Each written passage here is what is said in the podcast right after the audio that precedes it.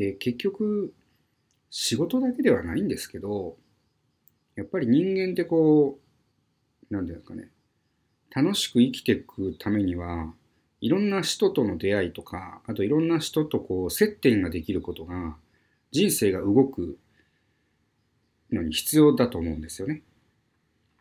なんかこう、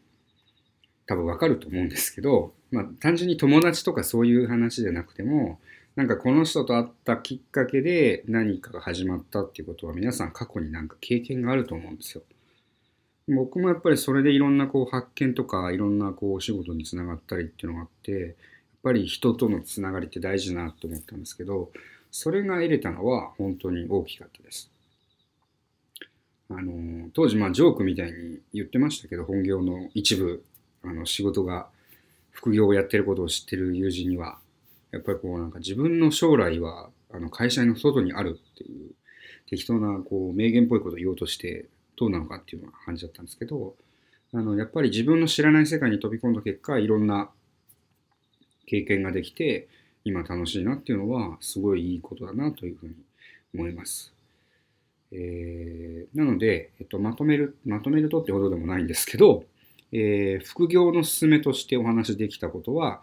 えー、まあ一つ二つあって、えー、一つ目が、えー、経営者とか、えー、仕事のまあ、えー、ちょっと俯瞰した違う目線を、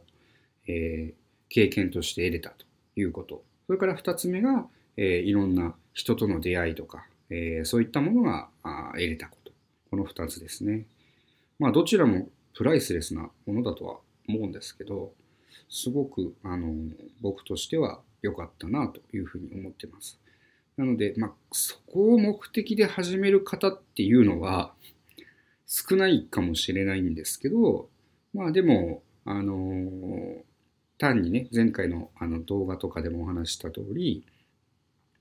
お金のためにやるとか、今の生活にもっとこう、張りを出したくてっていう方もいると思うんですけど、そういったところ以外にも、えー、なんかこう得れるものがあるよっていうことを少しお伝えできればなというふうに思いました。